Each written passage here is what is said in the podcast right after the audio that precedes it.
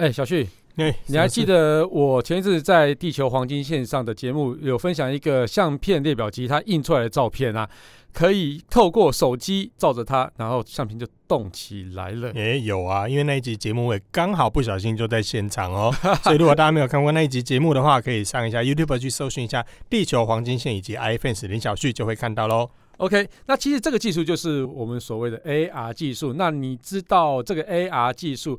在之前有应用在什么游戏上吗？哦，AR 可是有很多的应用哦，像之前大家最常接触到的宝可梦，宝可梦，它就是有应用到 AR 的技术。那我们今天来聊聊 AR 吧。嗯，AR 还蛮多特殊功能的哦。嗯。下了班，您迅速抵达约会餐厅，买电影票不再排队浪费生命。开车出游，一手掌握停车资讯，因为科技生活更有效率，省下时间用来轻松惬意。科技酷宅陪你漫游网络世界，聊聊新鲜话题。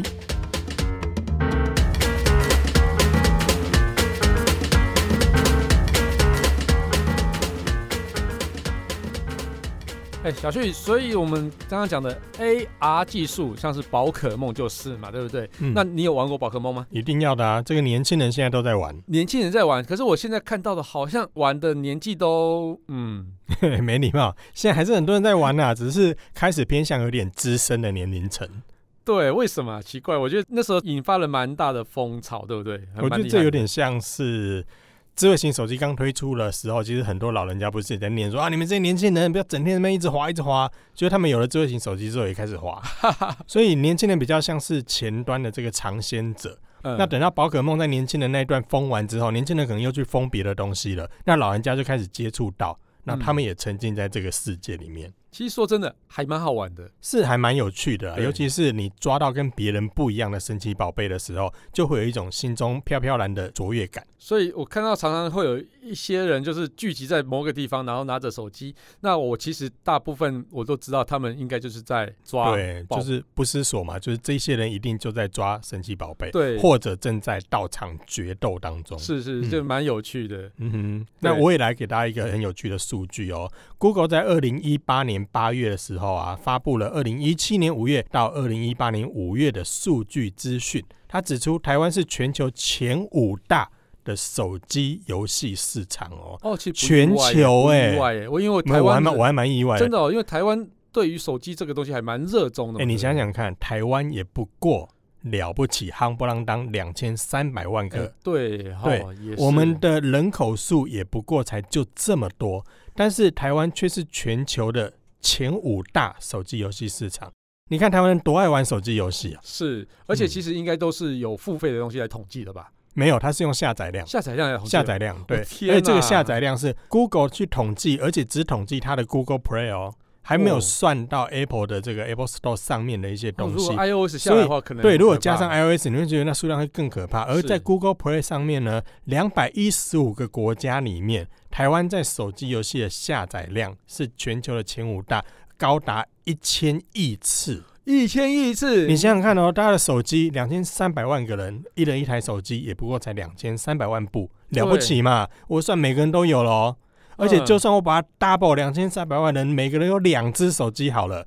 你想想看，这一千亿次这个下载量多可怕！一千亿除以两千万，好，我知道你算不出来，不要斟酌在这边。算哦，哦，所以你看到台湾人口数也不过才这么多，在整个行动应用的这个经济上面的排行榜也是全球的第七，而在手游是全球的第五。欸，你觉得台湾人真的像我们之前讨论过的，台湾人不止爱拍照，还要爱玩手机游戏？那你手机里面有多少个游戏？其实我手机游戏很少哎、欸，真的哦。我最常最常玩的啦，前一阵子大概不外乎就是宝可梦，嗯，跟马里奥，嗯，哎、欸，我大概就玩这些。哦，你说马里奥 Run 那个？对对对，大概就这样子。我，我其实玩蛮爱玩游戏的，但因为我都是会在空闲时间拿出来打发时间，像我有什么网球啊什么之类的都有。对，我觉得还蛮有趣的。嗯，那。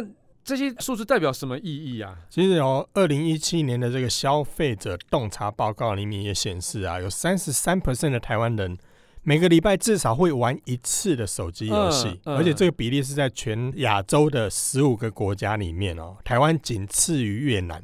嗯，你看多爱玩游戏啊！然后像是很爱玩游戏的韩国啊、日本啊，像这些不是在电竞上很疯的国家嘛，对不对？而且甚至像韩国还有电竞学校，所以他们在推广这个游戏的部分，可以说是动用了很多资源，那还不敌我们台湾的消费者。你看多可怕！而且我们人口数其实也不过才两千三百万，就这么大的一个比例，所以现在手机游戏实在是非常非常的热络。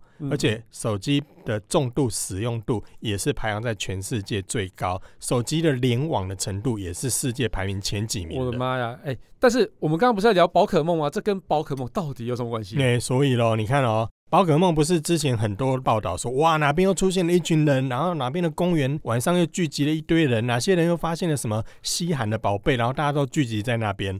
所以很多人会看到说，哦，怎么一堆人啊？这个风在这边，现在去很多公园还看到一堆人聚在那里，所以大家就很好奇啊，哎，怎么这么多人在玩宝可梦？嗯，其实我觉得这呼应刚刚前面所提到一些数字，很多人可能以为说，哦，怎么那么多人？事实上哦，还有一些游戏是不需要走出去的。是啊，你平常平常多人对，还有更多人，所以这个很不可思议啊！所以很多人看到说，哦，户外好多人，好多人，其实你看不到还有更多人，哎呦，好可怕啊！所以其实刚刚那些数字的意义，就是来讲说，其实宝可梦出来玩的这些人只是一小部分，冰山一角，冰山一角，而且整个游戏市场是相当相当相当大，而且这个我们如果这样去看的话，就会发现说。为什么这些人会聚集在某一个地方？其实也是因为这个游戏的特性，嗯、你要到达那个地方，你才能够找到这个神奇宝贝。所以这个也是就是 AR 的应用呢，还加上 GPS 的应用，是因为他知道你定位在这个地方了嘛，然后他才能够在这个地方，然后给你这个地方特殊的神奇宝贝。嗯，聊一下他怎么玩吧？怎么玩哦？应该没有人不会玩吧？也是哦。打开宝可梦之后，其实它就会有结合这个 Google Map 的地图。然后这个地图上呢，就会显示你现在的所在位置，再来就告诉你这附近有哪些的神奇宝贝。嗯，那比较特别的是，现在有很多的附属的 App，就是所谓的雷达啦。这个雷达呢，其实它不在宝可梦的 App 里面啊。这个游戏本身是不会告诉你哪边哪边有什么宝贝的，它只会告诉你附近有什么宝贝，然后让你自我去探索。可是呢，现在很多附加的 App 呢，就有所谓的雷达侦测的功能，它可以告诉你说，在你的左转、右转，或是在哪一个建筑物的附近，现在有哪一只神奇宝贝。如果你缺的话，你就可以马上到那个地方。所以换言之呢，它除了结合 GPS 定位之外，也有地图资讯，而且还加入了一些网络社群的互动。所以你会发现说，为什么很多地方啊，这个地方怎么会聚集了一堆人？这些人怎么会知道？其实他们就是有这些雷达来扫门，有点像是找七龙珠，有没有？嗯，它有先一个龙珠雷达来找一下，说龙珠在哪里？哎、欸，那这个东西它哪个部分是需要用到 AR 的？就是在抓宝贝的时候啦。大家如果发现身边有这一只神奇宝贝的时候，用手点进去，是不是跳出一个类似决斗的画面？你就要开始用球丢它嘛。那这个画面呢，它其实就有结合了 AR 的技术，只是一般的使用者可能没有开启，因为它有一个选项是可以让你要不要选择开启 AR 的这一项功能。那以往的话，其实手机刚推出的时候，就是在它刚风行的那个年代，可能手机的效能的部分还没有到这么好，所以很多人在当时其实没有开启 AR 这项功能。可是后来后来，其实手机效能越来越好，玩游戏越来越顺畅的时候，很多人就把这个 AR 的功能打开，因为它可以看到神奇宝贝，就可能在你面前栩栩如生，这也结合在你身边的这个场景，所以这让玩起来就有个更新的一个全新体验。嗯嗯嗯，我觉得这样子 AR 的那种体验感觉相当好。哎、我们再深入聊一下那个宝可梦好了，因为我之前在美国的时候啊，我朋友是非常疯宝可梦的。那他他曾经半夜的时候还会出去走路，因为要去孵蛋还是梦游。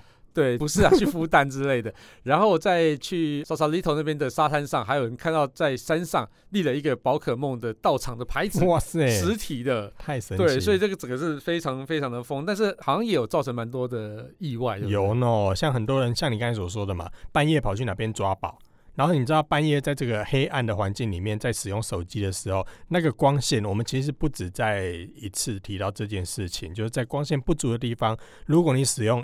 手机，然后加上荧幕太亮的话，这对眼睛是很伤害的啊。像之前就有传出台湾有一名二十岁的大学生，他每天不分日夜，非常的疯狂的在抓宝。那这个使用的过程中，真的有点过度了。他的视力呢，原本就不好了，可是从零点九降到零点二，甚至还出现了黄斑部的出血。哦，这个真的是非常非常的可怕。然后另外呢，有一名三十岁的电脑工程师，因为他本身也有近视，结果呢，晚上又跟着女朋友，就是下班之后去抓宝，两个人一起去体验这个游戏，就后来他的水晶体也受伤了，还提早出现老花的现象，这这真的非常非常的严重。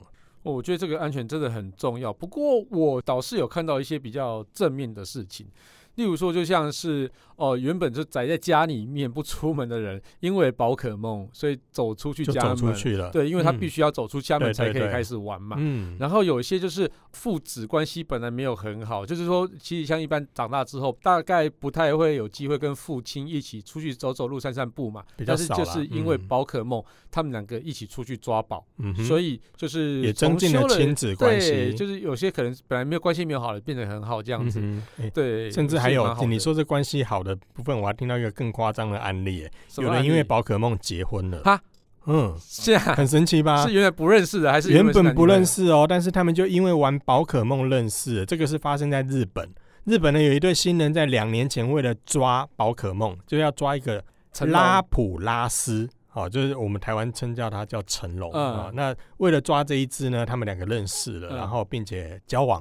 然后两年后不小心就走入礼堂了，不小心走入礼堂，而且很酷的是，就孵出一只神奇宝贝了吗？哎，真的有可能是因为哦，啊所以就为了纪念这件事情，他们甚至在他们的婚礼里面呢，加入了很多的宝可梦的元素，从他们的喜帖设计到现场的摆饰，然后到整个婚礼的流程，包含连现场的婚礼的影片，全部都用宝可梦的元素去进行设计。这个这个很酷哎，而且他们结婚纪念日就选在他们当年认识。是的那一年之后两周年进行结婚哦，这超酷的！我真的觉得这个游戏真的也是带动了蛮多的有趣的地方了，好像也不止只有台湾那么疯了。然后听说最有趣的东西是，台湾有一个非常有名、全世界知名的一个老爷爷，老爷宝可梦，宝可梦阿贝，对，哎，他超红的，他红到国外去耶。对，我觉得他真的蛮夸张的。他怎么红法啊？他怎么红哦？如果大家有印象的话，应该很多人都知道这新闻吧？嗯，他在他的卡塔加前面啊，架了一只很特别的手机支架，现在是他自己做的。然后上面呢放了十几只的手机来抓宝可梦。他一个人哦，一个人玩十几只的手机在抓宝可梦。据说呢，网友把他的那个前面的这个大平台。做了一个计算之后，发现它上面的这个手机十几部加起来呢，大概要二十几万。我的妈呀，好可怕，很可怕哦。OK，我们刚刚聊宝可梦聊那么多，但是其实我们今天的主题不是在宝可梦，而是宝可梦最厉害的技术叫做 AR 技术。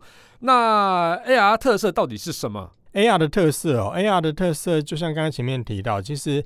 AR 它就结合了这个虚拟的影像跟实体的影像两个，把它融合在一起。那如果用技术名词上面去解释的话，其实 AR 这个事情又可以称为叫做扩增实境。好，那扩增实境的话，它是透过装置上的摄影机，然后捕捉现实中的环境，就实际的场景。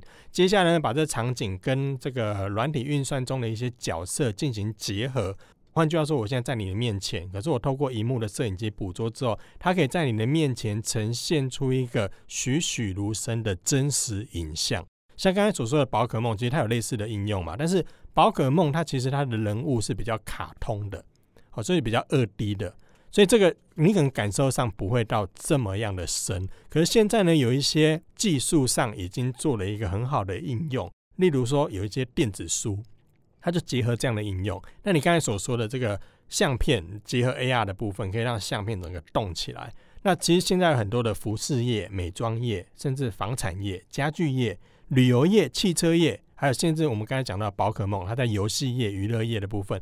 都有运用到 AR 这样的一个技术，那甚至我们也看到在教育产业啊，一些电子书、儿童书也开始用 AR 了，连媒体哦，媒体也开始用 AR 了。讲到这个 AR，我之前看到一个概念影片是非常有趣的，它也是像刚刚小旭讲的这种 AR 的应用，它是康宁在啊，忘记哪一年推出的一个概念影片，它的影片就是说未来的世界全部都是荧幕，而且几乎都是透明的荧幕。它可以做什么呢？譬如说，你拿了一个透明的平板在手上的时候，你就可以结合现在目前的一个地标跟地物，然后来帮你去指路。譬如说，你找不到车子在哪里的时候，它可能就可以哦、呃、结合在当地的景色，然后让你去。寻整它的就是影像里面的指引，然后来去指引到你停车的地方，就是导航结合了这个对 AR 的感觉，对 AR 的影像，AR 它是捕捉现实中的画面嘛，所以我在导航的时候，可能就导航画面看到的是我现在车子前面或是我人前面的影像，可是在这个画面里面，它加入了 AR 技术之后，可以告诉你前面要左转还是要右转，然后路标跟景点的距离是多少，类似抬头显示器，可是它又把这个东西变成了更真实，甚至结合了更多的场景资讯。是。那我觉得还有一个非常有趣的东西，就是在观星的时候，因为我们小时候看星象的时候，有一个要手上拿一个、哦、观星，我以为你说在老人家关心小孩那种之类。哦，不是啊，就是看星星的时候，嗯、就是要拿一个星象表、星象图的东西来去做圆罗盘嘛。对对对对对，比如说哪个季节的时候，你在哪一片地方会看到什么？嗯、那其实现在如果是结合了 AR 应用的时候，你只要把手机往上一看，有哎，它就可以去指引说哪一颗到底是什么星星。对对对，而且透过 GPS 的定位之后，你可以知道这个方向。然后当你把荧幕移到哪一个位置的时候，它告诉你说：“哎、欸，这边是什么星座？这边是什么什么星球的名字？”这样子，嗯，嗯嗯，这个也是一个很特别的 AR 应用，可是这个也很久了耶。对对对，我觉得这个像 AR 的应用就非常的广泛。那小旭，你觉得 AR 它最重要的关键是什么？我觉得跟现在的网站一样，哎，重点是内容。内容是不是？那你觉得什么样的内容才会吸引到使用者？当然，像刚才所说的，宝可梦其实它就是所谓的。趣味性比较娱乐性、游戏化的方式去吸引这个使用者，然后去玩它。但是我相信宝可梦它会风行的原因，有运用 AR 技术只是其中的之一啦，它并不是宝可梦所成功的最主要的工程。因为这宝可梦后面有很多运作机制是相对有趣的。但 AR 这件事情，它确实有用在宝可梦这个游戏里面。可是呢，在更多更多的产业里面，其实现在都有结合了 AR 的体验哦。哎，还有哪些应用呢？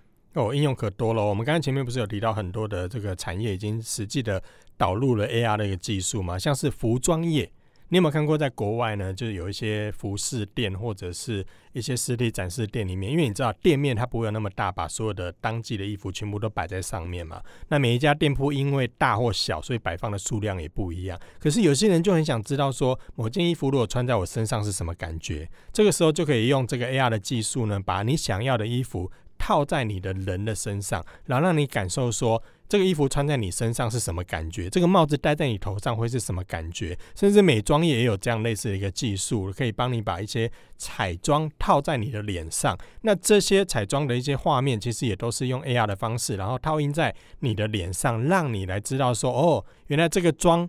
在你的脸上是什么感觉？这个颜色呈现出来的效果是怎么样？你就可以很实际的体验。而最近呢，台湾也有一件很夯的应用，是用在防重业。那防重业呢，最大应用 AR 这部分就是所谓的虚拟赏屋。好，那你可以在赏屋的过程中，甚至拿着手机运用 AR，说你在这个空间里面，因为我们去赏屋的时候，其实很多的屋子都是空的嘛，就所谓的空屋。那我进去之后呢，其实我可以利用 AR 的技术来看一下，说，诶，这边是客厅。那如果客厅在这里摆个沙发、摆个电视、架个窗帘是什么感觉呢？只要拿起手机，然后你只要点一点、点一点，你就可以看到未来你的房子会长什么样子。换言之，你也可以用在所谓的家具业或是装潢的产业里面，你就可以透过手机荧幕啦，或者是平板的荧幕，然后点一点点一点，把这边换个花色啊，这边换一组沙发啦，这边换一组摆设啦，你就可以看到你家的样子是什么样。嗯，其实我在历年来的 Apple 的发表会，其实都看到蛮多 AR 的应用，尤其是 AR 在游戏上的应用。譬如说，你可以用 AR 在桌子上就可以玩起游戏来。嗯，那 Apple 是不是在 AR 上面也发展很久了啊？很久了哦，其实哦。Apple 在 AR 这件事情呢，其实已经投入了很多年。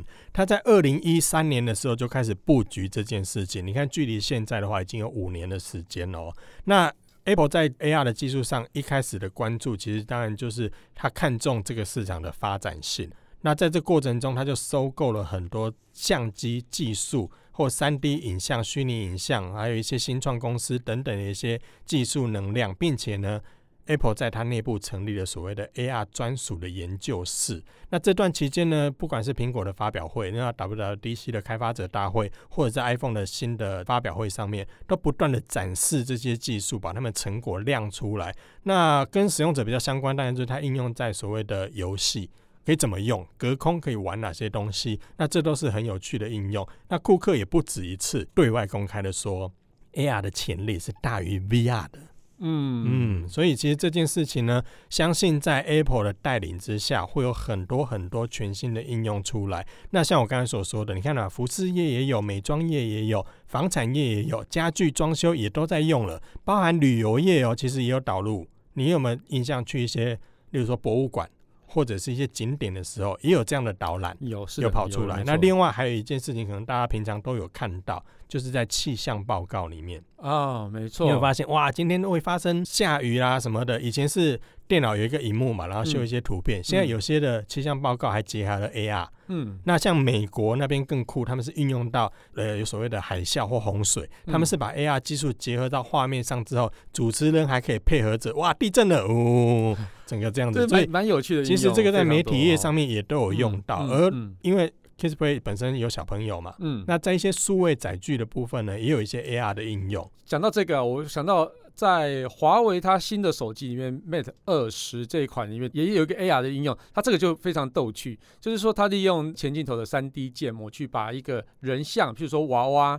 哦，你就可以把身体建模起来之后，它就可以结合你家里的实际的景物，它就可以在那边跑跑跳跳，或者跟它做一些合照，就让这个物体活过来。对对对，我觉得像手机前几大品牌都是为了 AR 这个应用来去做非常大的努力，但是其实你可以看到 VR 的应用上面，他们最近好像就冷了下来，好像声音就掉了，而且最近有几个 VR 的大的平台也收掉了。是是，所以像三星的也有，像 Note 9之前也有虚拟 AR 人偶嘛，然后 OPPO 也有是。AR 功能，像这些手机上都非常的，就 iPhone 也有啊，对对，自己在做 AR 这件事，所以他们就把他们所谓的这个 AR，他们又运用在另外一个不同的层面，是利用镜头去捕捉你的五官，嗯，然后建出一个动画的人物，嗯，而且比较酷的是，这个动画建好了之后，不只像你，嗯，你还可以在你的眼睛、鼻子、嘴巴在动的，或者你在转头的时候。在画面上的这个虚拟人偶也跟着你的动作一起动，甚至跟着你的嘴型一起动，嗯、这个也是 AR 的应用、嗯。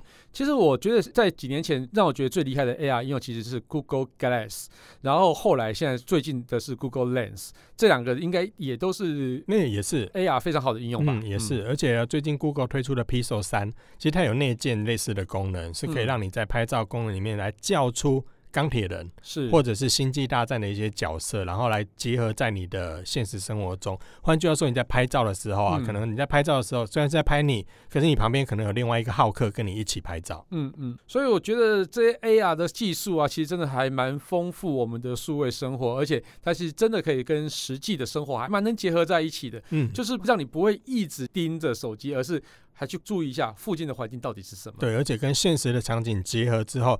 就相对来讲会比 VR 就是完全戴着这个头盔，是，然后你只能在原地可能四处张望。那这样相比来说的话，AR 的应用上相对就会比较有趣。对啦，VR 其实是算是一个比较静音式的体验啊。那它有，对，它会比较有它自己擅长的地方。但是如果以应用的广泛度来讲，AR 的确是要来的生活化一些了。嗯，而且所以难怪苹果会想要投入这一块，而且较为大众接受。而且每个人只要手上有一只手机。你就可以做这件事情了，你并不需要另外一个昂贵的设备，或是另外再买一个头盔才能用。拿起手机，拿起平板就可以使用了。对。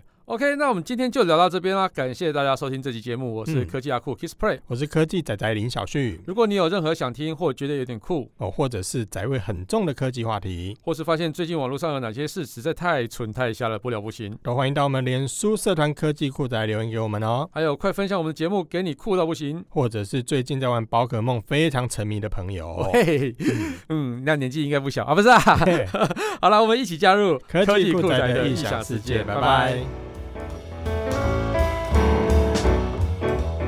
科技酷宅由艾格媒体制作播出。